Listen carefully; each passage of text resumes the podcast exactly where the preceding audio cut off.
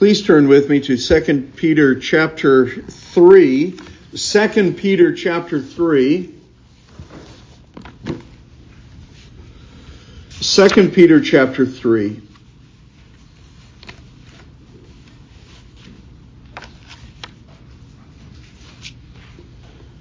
Right in the middle of verse 10. 2 Peter chapter 3, right in the middle of verse 10. I remind you this is God's holy inerrant and infallible word. Daring, self-willed, they do not tremble when they revile angelic majesties, whereas angels who are greater in might and power do not bring a reviling judgment against them before the Lord. But these, like unreasoning animals, born as creatures of instinct to be captured and killed, reviling where they have no knowledge will in the destruction of these creatures also be destroyed. Suffering wrong as the wages of doing wrong, they count it a pleasure to revel in the daytime. They are stains and blemishes, reveling in their deceptions as they carouse with you, having eyes full of adultery that never cease from sin, enticing unstable souls, having a heart trained in greed, accursed children. Forsaking the right way, they have gone astray, having followed the way of Balaam, the son of Beor, who loved the wages of unrighteousness. For he received a rebuke for his own transgression, for a mute donkey speaking with the voice of a man restrained the madness of the prophet. These are springs without water and mists driven by a storm for whom the black darkness has been reserved. For speaking out arrogant words of vanity, they entice by fleshly desires, by sensuality, those who barely escape from the ones who live in error. Promising them freedom while they themselves are slaves of corruption, for by what a man is overcome, by this he is enslaved. For if after they have escaped the defilements of the world by the knowledge of the Lord and Savior Jesus Christ, they are again entangled in them and are overcome, the last state has become worse for them than the first. For it would be better for them not to have known the way of righteousness than having known it to turn away from the holy commandment handed on to them. It has happened to them according to the true proverb, a dog returns to its own vomit, and a sow after washing returns to wallowing in the mire. Let's pray. Oh, our Lord God, we pray that you would grant us understanding in your word. We pray that you would lead us to everlasting and eternal, internally significant insight. We pray that you would lead us in the truth. Holy Spirit of God, in Jesus' name, amen. Yesterday, our church, uh, a number of our people were, uh, a number of you were able to stand uh, and bear witness for Jesus in our community in one part of our community over in Longmeadow at the Longmeadow Fall Day Festival. And while we were there, an individual came up to us from a booth only two booths down, and she was determined to.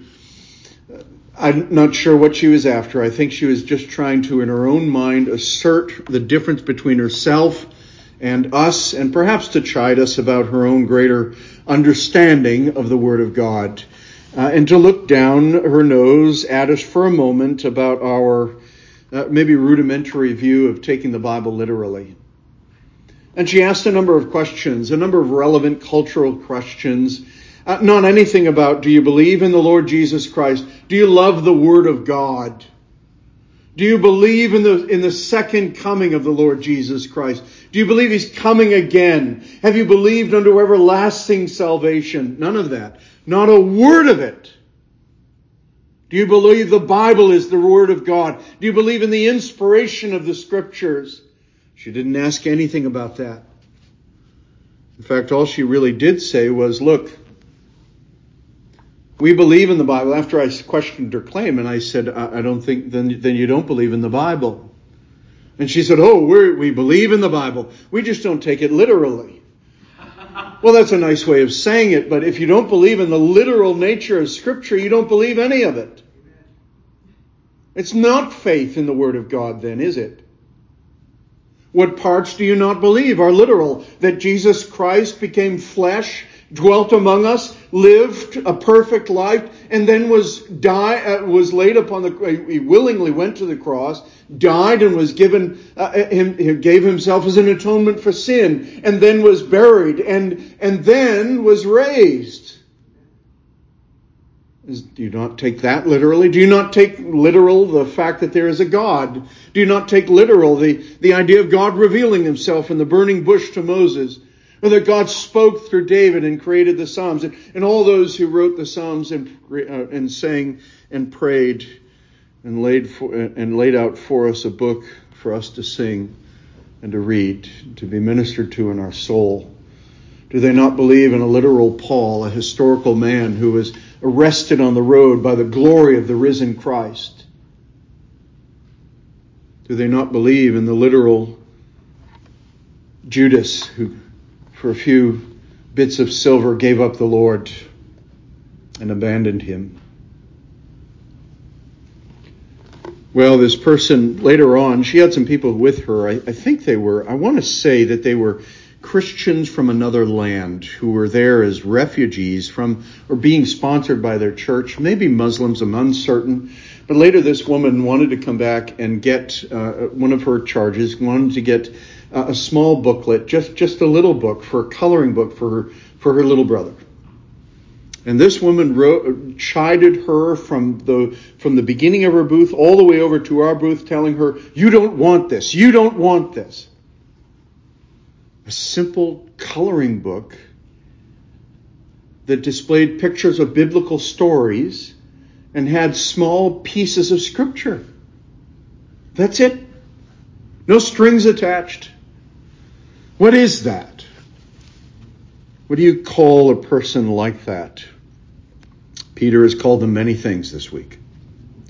The truth is that that simple instance yesterday at the Longmeadow Fall Festival simply showed me that there are many false, falsely professing people in our world. People who have a veneer of religiosity. They seem like they're religious in general, but they're not in the way in which at least true religion of the, in the Christian soul displays itself in Scripture.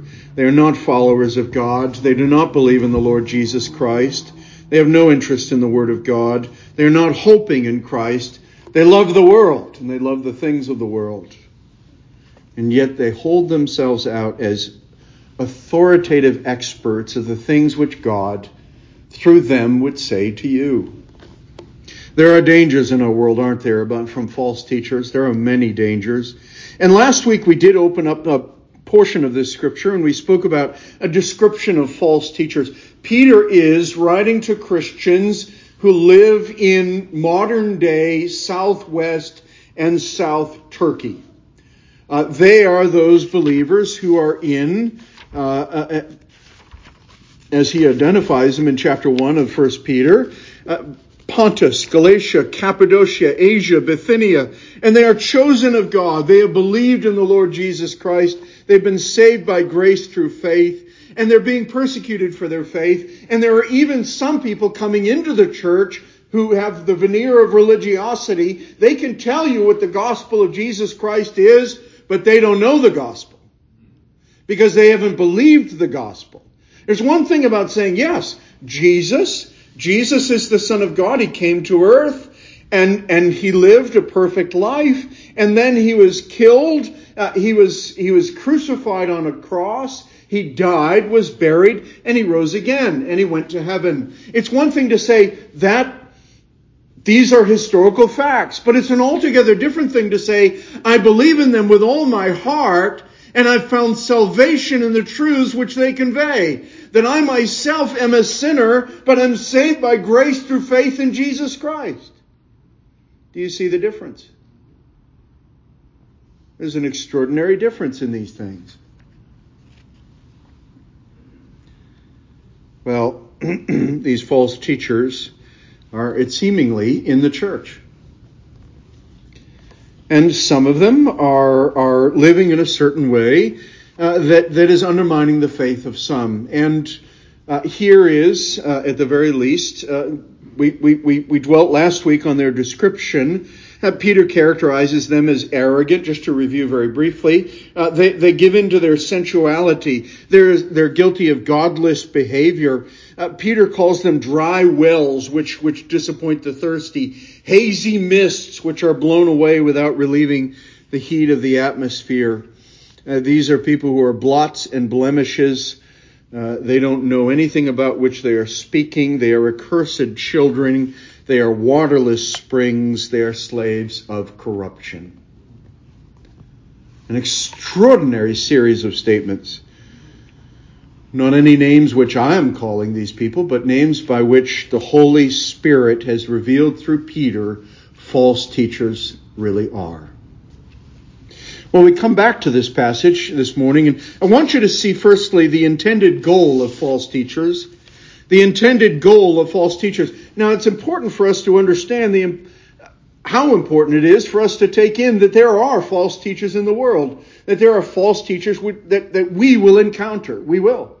You'll either hear them on television or on the radio, or you'll see them in person when you go into churches where you think the Word of God still is, or where people say, Yo, yes, we are a church faithful to Jesus Christ. It blows my mind that the woman who said those things to us yesterday hails from a united church of Christ.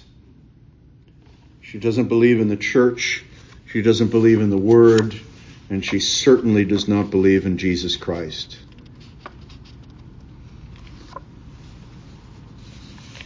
So, dear friends, Peter is writing to the church and he's saying, I'm concerned that your faith might be undermined. I'm concerned about the truth. I'm concerned for you concerning the, your progress in the Christian faith. I'm concerned for your faith in its infancy. He's writing to relatively new believers who are obscured from uh, the church that is central in, in Jerusalem. well, what is the intended goal of these false teachers? More than anything else, they want to do something extraordinary. They want to obfuscate your vision. That's a big legal word. It simply means they want to cloud your vision. They want you to lose sight of what you're actually, by faith, looking at. By faith, we look at Jesus, right? By faith, we believe in Jesus. By faith, we can see Christ on the cross dying for our sins. We can see this. By faith, we can behold things in heaven that God exists there, that the glorious created beings in heaven proclaim, Holy, holy, holy is the Lord God Almighty. By faith, we understand that we were created in the image of God. Faith teaches us all these things, but false teachers would obscure those things. They're mists driven. Do, do you know what it's like to be out on a road early, early in the morning or late, late in the evening? And there you are, you are, you're driving, you're concerned for your safety, and you, you come down into a little dip or a little valley, and there is a mist across the road. Can you still see the road? maybe just a little, but sometimes the road might disappear and you worry about what's in front of you. I remember driving through Virginia. There are some famous places in Virginia where mists will spring, spring up in the early morning hours and you can't see very much in front of you unless you have a vehicle that's very, very close to you. And if you came through that mist uh, upon an accident, you there would be no time to stop. We hear about pileups in such places often, and where people, some hundreds of people, will pile up their cars one on top of another. People simply can't see in the fog. There's an accident, and as you're coming around the corner at 55, 65, 70 miles an hour, perhaps more, you can't stop in time. And so that's what it's like. What, what we're talking about here is, what, what Peter is talking about here is, that, that there are false teachers and what they're doing is if, if you go, if you follow them in life, your way through life, your path as a Christian will become clouded. There will be a mist that will obscure certain things that you need to know about. Dangers that you need to be aware of. Paths of truth that you need to follow. And their desire is to obscure your direction. They want to blind the way ahead so that you cannot see. They are leading you, mark my words, they are leading you away from Jesus Christ. False teachers do not help you. They lead you away from Jesus Christ. They obscure the way to Jesus. They do not help you. There are men in gospel ministry who, who I have I have appreciated their ministry, and when they share the gospel, it's a delight to my soul. But I'll tell you, when they begin to teach their modalism or various other means of heresies, they begin to cloud the gospel that they purport to love. And they throw up a mist before the gospel.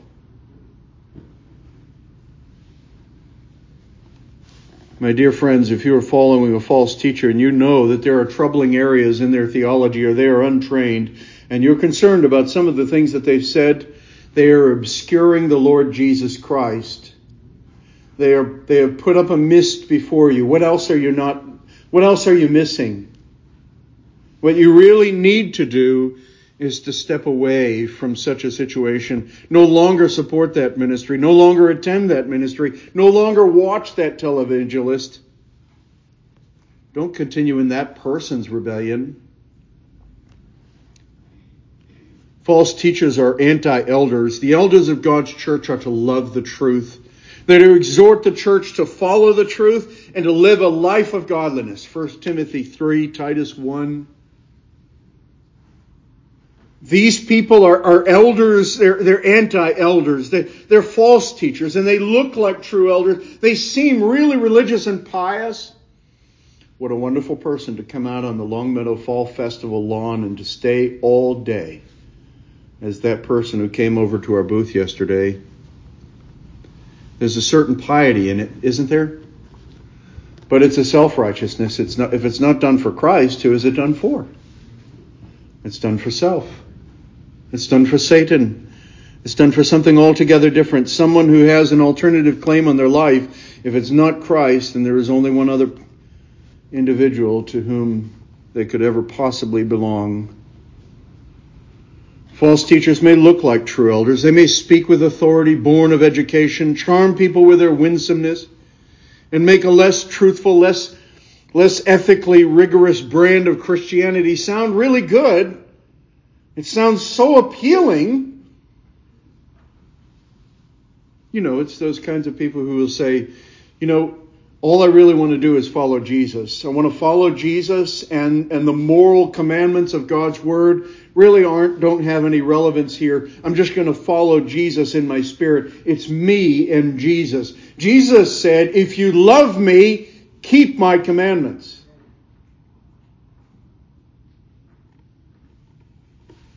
Jesus said, they'll know you by the fruit of your life. The authenticity of your profession of faith will be displayed in a life lived in the fear of God, with a love of the Word of God, and with a desire to obey and delight oneself in the things of God and in the knowledge of the Lord Jesus Christ. There are many voices within the Christian church who say you can follow Jesus and, and, and he'll take you and accept you just as you are. And so you can continue to live with your girlfriend in your, in your house and, and you can continue to uh, neglect the, the, the obligations that a man has to a woman or a woman to a man. Or you can continue to live the way that you would like and not have any care whatsoever for your children or your wife. You can continue to, to, to live the way you want. God would never want you to remain in a relationship that, that takes hard work. Well, there are many ways in which the world and false teachers twist the truth. These people are not truthful. They, they might sound appealing at times. Well, who wouldn't want to believe in a gospel that says you can live in whatever way you wish to live? And Christ is going to love you anyway.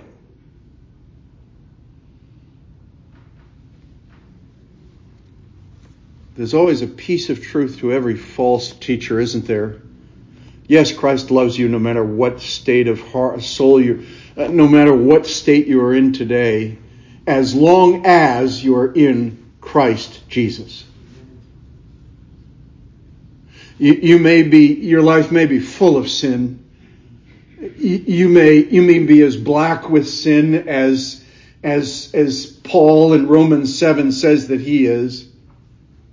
The good that I would do, I don't do. The evil that I don't want to do, I do. Oh, wretched man that I am. You see, Christ died for wretched men and women.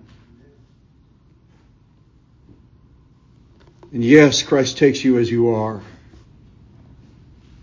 But you must believe in Him. You must have faith in Jesus Christ. You must forsake your own righteousness. You must forsake your sin.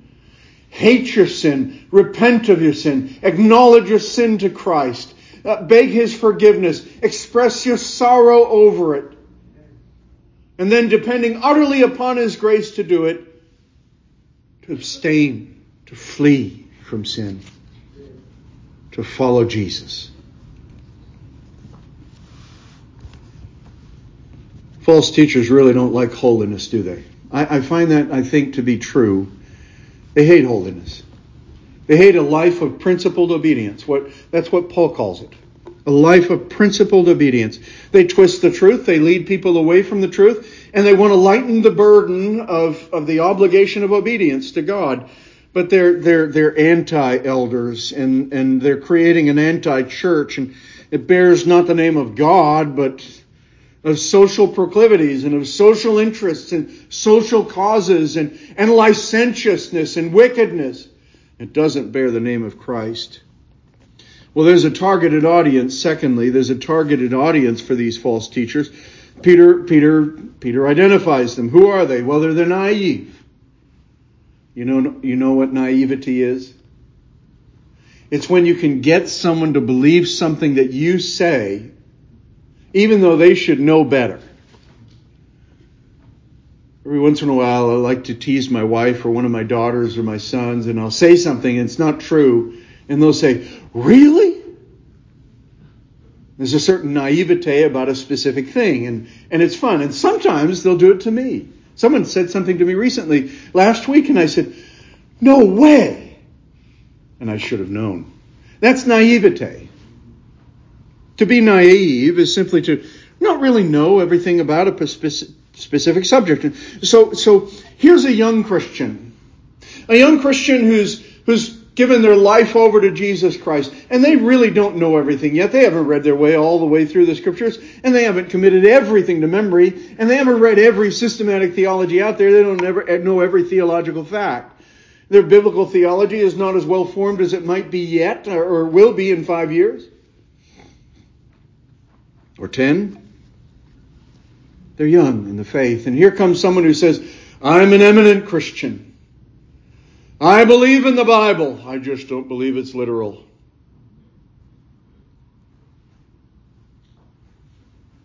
Let me tell you what God requires of you. And people love to do that, don't they? People love to direct the lives of other Christians or, or of genuine Christians. People love to tell Christians, this is what you need to do. But God's way, God's word makes it clear to us. The targeted audience of these teachers are the naive, the uninformed, the ignorant, which is not a bad word. It just means I don't know. The unsteady, those who have just, they're brand new babes in Christ, or they've, they've believed the seed has been sown and it we haven't yet quite figured out whether or not it was on stony ground or good ground or amongst the thorns or whether the birds have snatched up that seed. But the seed has been sown and there seems to be a genuine profession of faith. That's who false teachers are after. Peter uses language, they barely escape from those who live in error. In other words, it seems like they've just believed the gospel and they still feel the pull of the old man, the corruption of the world, and they feel themselves just barely able to abstain from sin. Maybe you feel like that. I, I often do. That's the targeted audience. And maybe we feel a little weird about using the term false teachers. And misinforming false teachers and heretics. Well, maybe we think, well, it, it's making me a, into a, a sort of religious zealot, but false teachers are not just a first century phenomenon. They are a phenomenon in every age of the church. They're all over the television, they're all over the radio, they're in your churches. There have been some who have come even into our own congregation. And they have either been rebuked or the truth was taught and they, it became ultimately unbearable for them. They will come. They have not died out, and they will secretly steal into our churches. And that's what Peter is saying. Their God is not God, it is their sensuality. And their targeted audience is you. You and me. Thirdly, text answers for us how do false teachers live? How do false teachers live? Well, their lifestyles. They're, Peter uses words here. They're shameless. They live falsely. They, they're depraved in their living. In other words, anything that you and I would say, well, as a Christian, I, I probably ought not to do that. They would say, as false teachers, you can do whatever you want. Years ago, I was in a college class and there was a boy. Uh, he's not a false teacher. He's just a young man who was ignorant and naive, and maybe he'd been listening to other people who were false teachers, but he was of the opinion he could go watch filthy movies and the Holy Spirit would keep him from lust. I'm sorry, but that's foolish. Isn't didn't Solomon say in Proverbs that if if if you take sin into your bosom, it's going to burn you. If you bring it close and hold it dear, it's going to burn you. It will have an impact in your life. And so if you're embracing sin, it, it's going to burn away.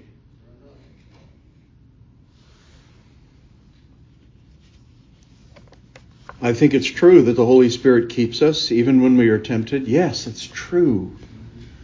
But should we go and invite sin? Should we seek out sin? The Apostle Paul asked this very question Shall we sin that grace may abound? By no means, he says. Well, that's what they do. They, they live falsely. They embrace depraved living. They have corrupt desires in their flesh. They despise authority. They don't believe in, in religious authorities in the church. They don't want to listen to elders and, de- and, and, and, leaders, pastors. They don't listen to any of it. And, and they love pagan love feasts, uh, feasts of deception, feasts of where you, you indulge. you drink, you eat, you, you have a great time, and you don't in any way consider God in the midst of it all. They, they, they embrace adultery. They, they are people who, who, who love money. They are greedy. They are enticers. It's not, they're not just content to say, I am enticed by my own sins. They're going to say, I want to entice this person to sin in the same way that I am, so that I feel better about my own sins. And so they're enticing others, and that's what Peter says they are.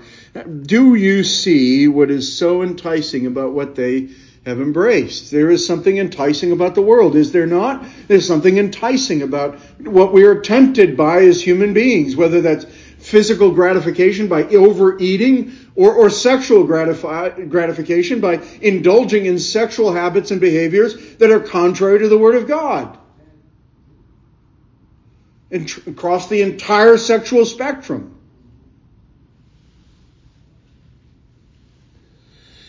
They entice people.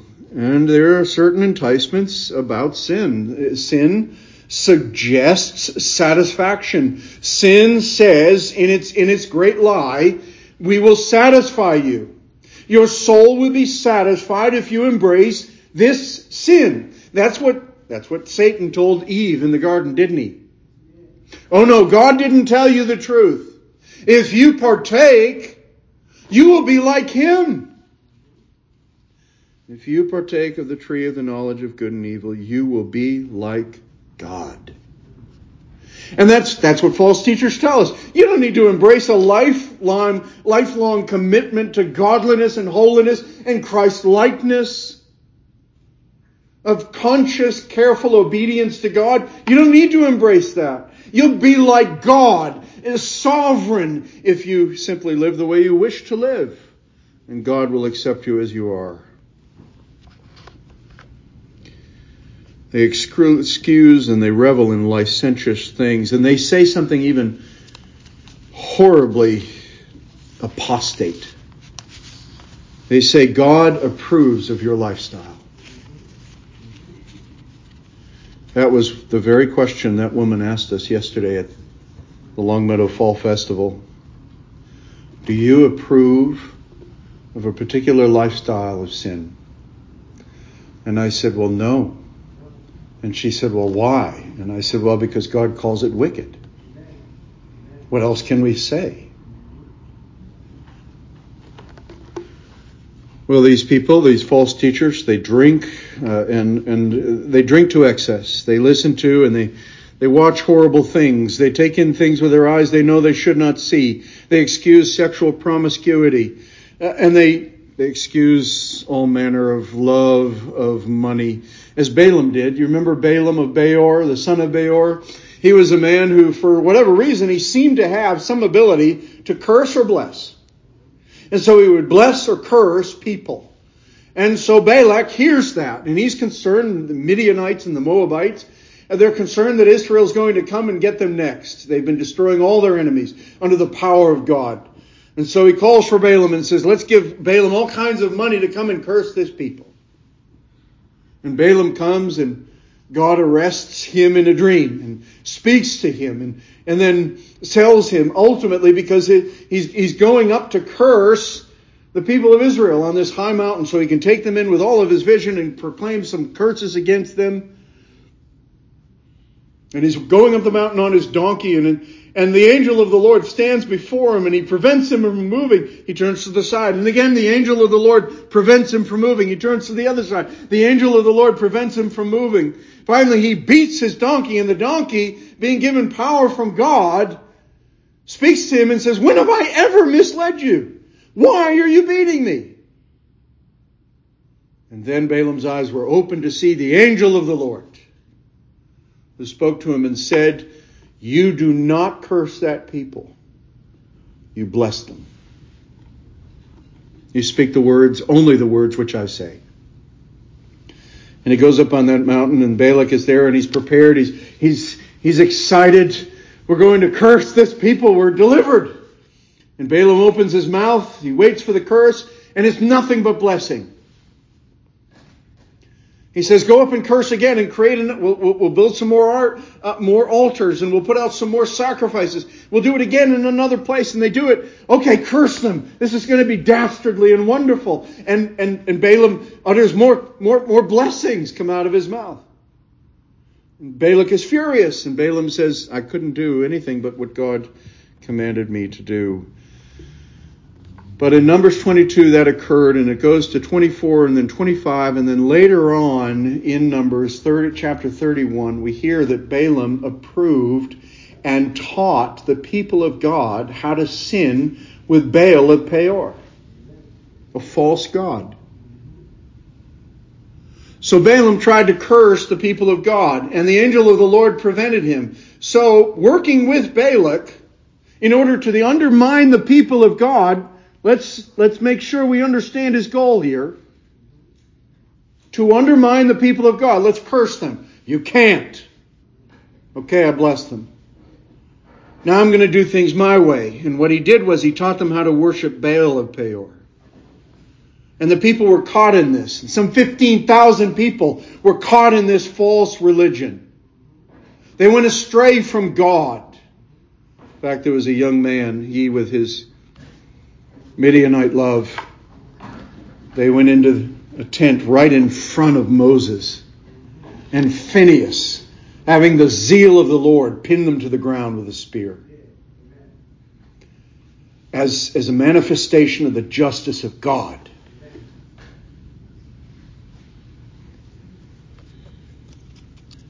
Well, that's what false teachers do. If they can't get you front on and curse you, then they're going to come at you in a different way and get you to uh, be obscured in your thinking and corrupt your way of worshiping God so that in the end, You wake up one day and you realize I've never, I, I'm not worshiping God anymore. God is distant from me and I've left the Lord. I've left my first love. Or maybe you never wake up. Maybe you never realize it. Balaam loved money. You don't need to look very far online to look who's making money. Richest pastor who holds himself out to be a pastor that I know is Kenneth Copeland. He's worth 760 million. He loves to tell people he's a billionaire. How can a man of God, humbled before the cross of Jesus Christ, convinced that without Christ I am nothing, how can he brag and say, I am a billionaire by the grace of God? There is nothing about riches that will in any way endear you to God. They are not an indication of God's mercy or of his love for you. You may go through life penniless. It does not mean that God does not love you. Nowhere in Scripture did God promise to enrich you if you follow Jesus, at least monetarily. But He has promised to enrich you in eternally significant things, in the grace of the Lord Jesus Christ, in fellowship with God, in, in a place that is preserved for us, in the household of God, in which we will dwell for all eternity with our Jesus. Kenneth Copeland has reduced the promises of God to mere money. Think about eternity, dear friend. What is eternity worth to you? What does eternal life with God in Christ through the Holy Spirit mean to you? What is it worth?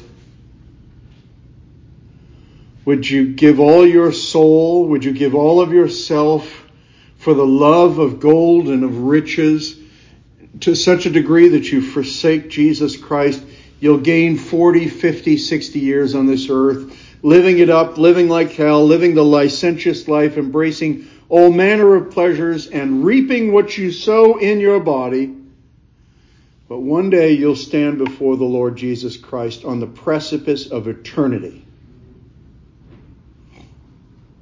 And Christ will say to you, Depart from me, you wicked servant, for I never knew you. And they will say, I did great things in your name, Jesus said. Do you remember that? Jesus says there will be many on that last day who will say, I cast out demons in your name. I, I, did, I gave all manner of things for you in, in your name. And Jesus will say, Depart from me, you wicked servant. I never knew you. In other words, they did all sorts of things in the name of Jesus, but they didn't do them for Jesus. They didn't glorify the Lord Jesus. Their motivation was not Jesus and Jesus, Him raised and glorified in heaven. Their goal was me, promote myself. I read something last night. It was just so deeply self promoting from a fellow pastor, and he's talking about something, and he listed all of his accomplishments. It ruined everything else that he wanted to say. Why list all of your accomplishments that make you what you are and you're writing to other men who have the same credentials as you do? Why do that? It, it, it completely undermines your testimony. Whatever you want to say. If you're bragging about yourself, doesn't it really undermine the message you want to get across? If you have to brag, what's that say about you?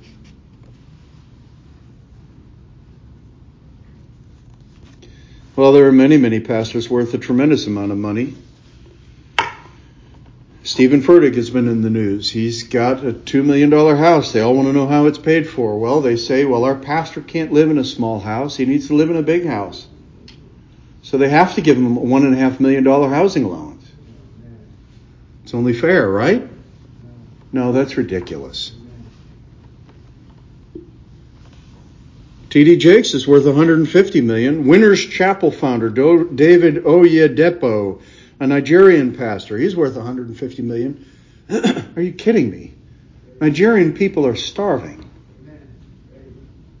That pastor should take his money and give it all away. The rich young ruler who came to Jesus. What did Jesus say to him? As he says, Tell me how, what must I do to be saved? Jesus says, Sell all you have and come and follow me. And any observed pastor on television or in pulpits or anywhere in the land that loves money so much, it is a display of the fact that no matter what they say with their mouths, their lives say, I will not follow Jesus Christ. I will not forsake this world. I will not embrace a life of sacrifice and of living for Jesus rather than ill gotten gain. So many other pastors. Pat Robertson's worth $100 million. Benny Hinn is worth 42 million. I'm sorry, but I could go on. I, I really don't want to belabor it too much. I, I know it's, we know about many of these folks, but if a pastor is a multimillionaire, there's something wrong, dear friends. If there's someone who, who is a spiritual authority for you and they ride in private jets, there's something wrong.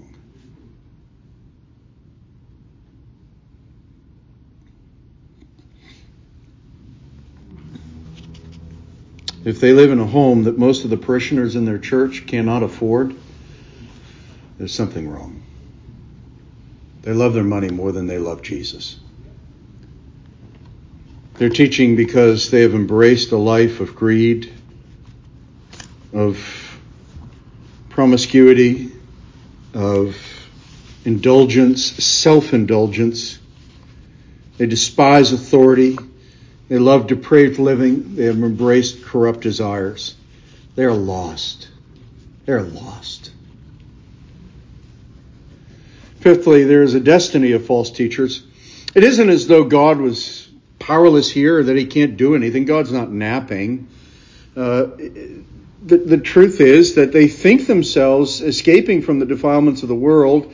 They think themselves escaping from the judgment of God. And they think that there's time, lots and lots of time. We'll even we'll learn in the next chapter, in chapter three, that one one thousand years is like a day with the Lord. The Lord is not delaying. The Lord is not lacking in justice simply because He delays justice to fit in accord in, in with His His timeline, His will. These people, it would have been better if they didn't become someone who learned the gospel. They didn't become Christians. But they heard about the gospel and they said, Well, yes, I believe that. It would have been better for that woman yesterday who came to our table that she didn't know anything about Jesus. If she didn't, she'd never heard the claims of the Bible. Because then we could have spoken to her and said, Let me tell you about what the Bible teaches. Let me tell you about the words of Jesus Christ, what Christ preaches in his word. Because she what, what, what, her problem is, is she thinks she has the knowledge of God, but it's corrupted by her sin. And, and her, she's, she's, she herself has been clouded in mist so that she cannot see the word nor hear the voice of Christ. And so she has embraced untruth and now she's doing it to others. And so when you speak about the Bible, it doesn't mean anything to her. Well, I don't, I believe the Bible too, she said.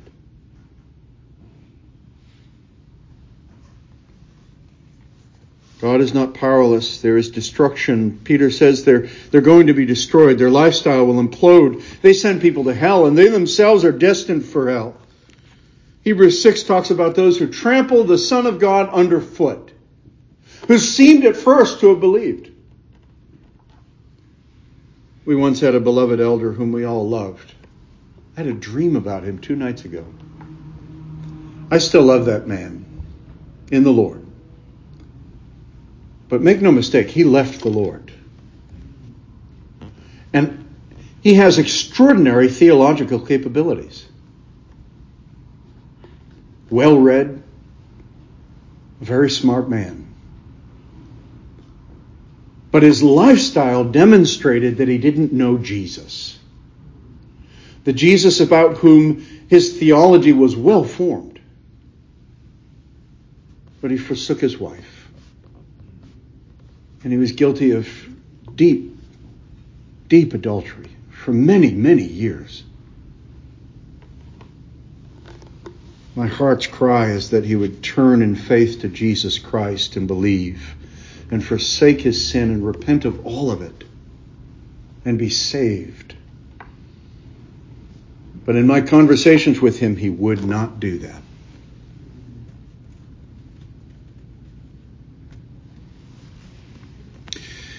Their lifestyle will implode.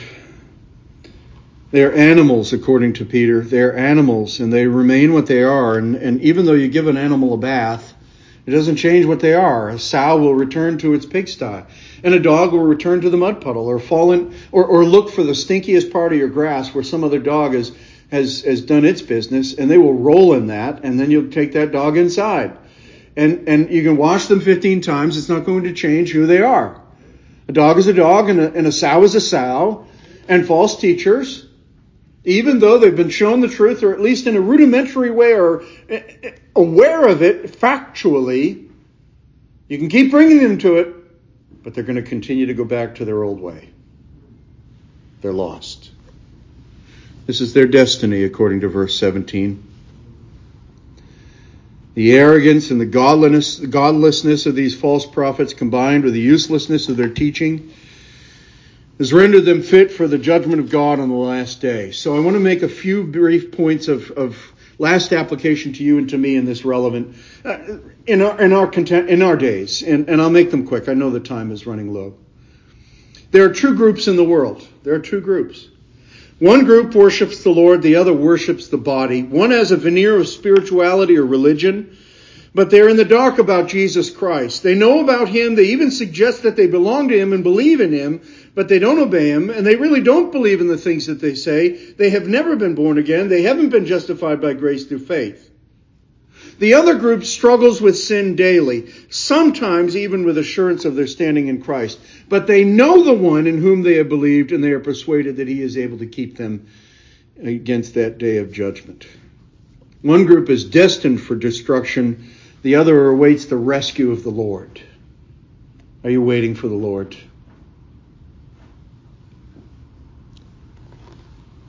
One embraces arrogance and sensuality and greed. The others haven't forgotten that they've they, they, they have not forgotten they've been cleansed from their former sins, that they've escaped the corruption that is in the world through sinful desire, and are making every effort by the grace of God by supplementing their faith with virtue, knowledge, self-control, steadfastness, godliness, brotherly affection, and love, as Peter says in chapter 1.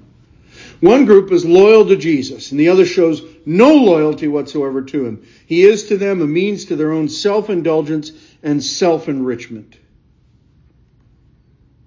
Make sure you're in the right group.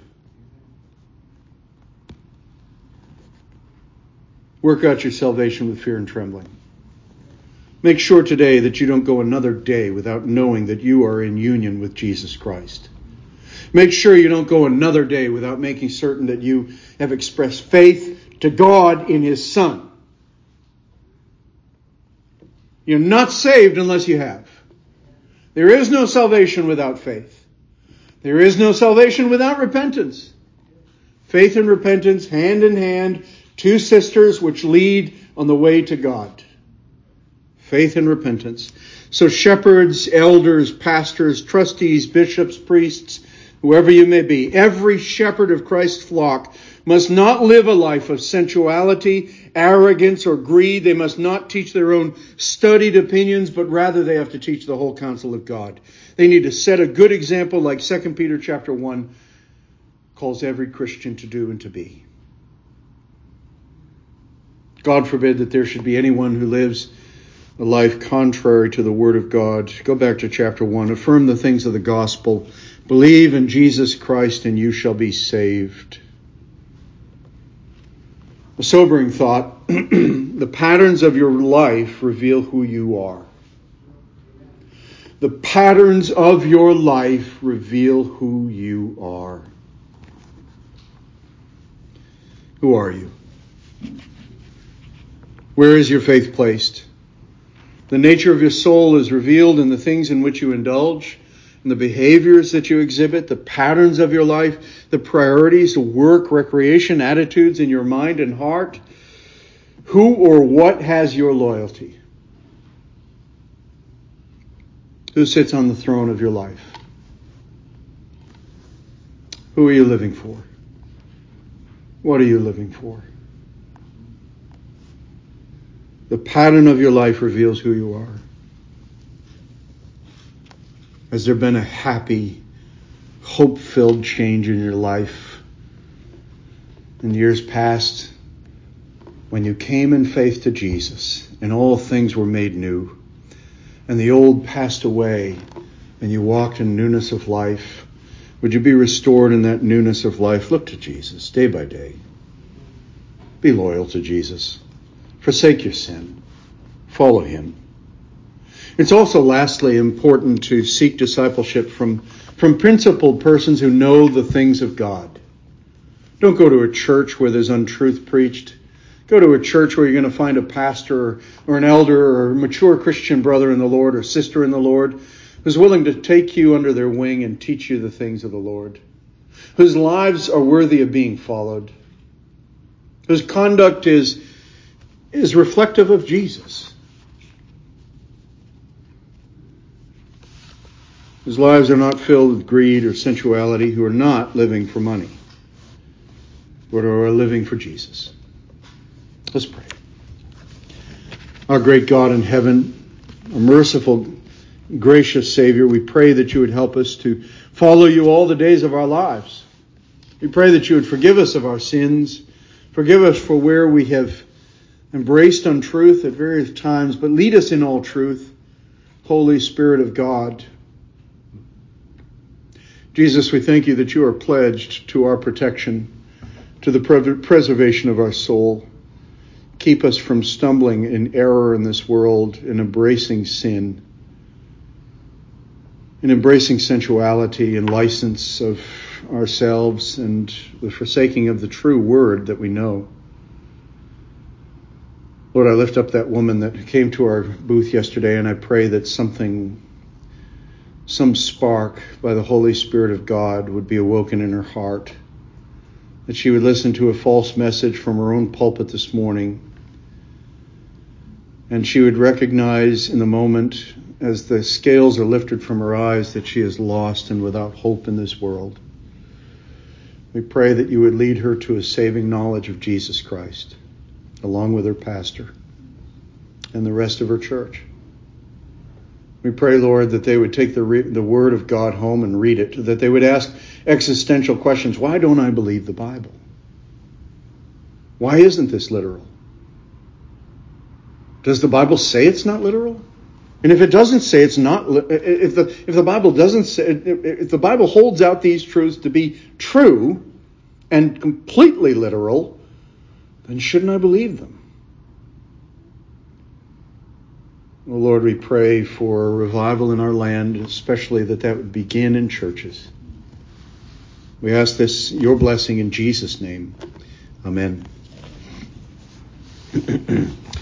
Let's stand together and sing All Hail the Power of Jesus' Name, number 374.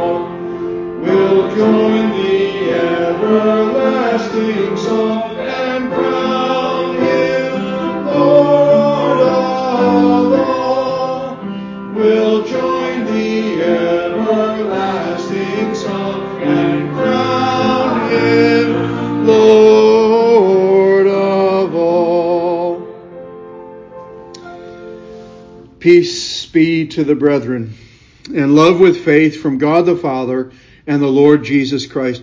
Grace be with all those who love our Lord Jesus with incorruptible love. Amen and amen.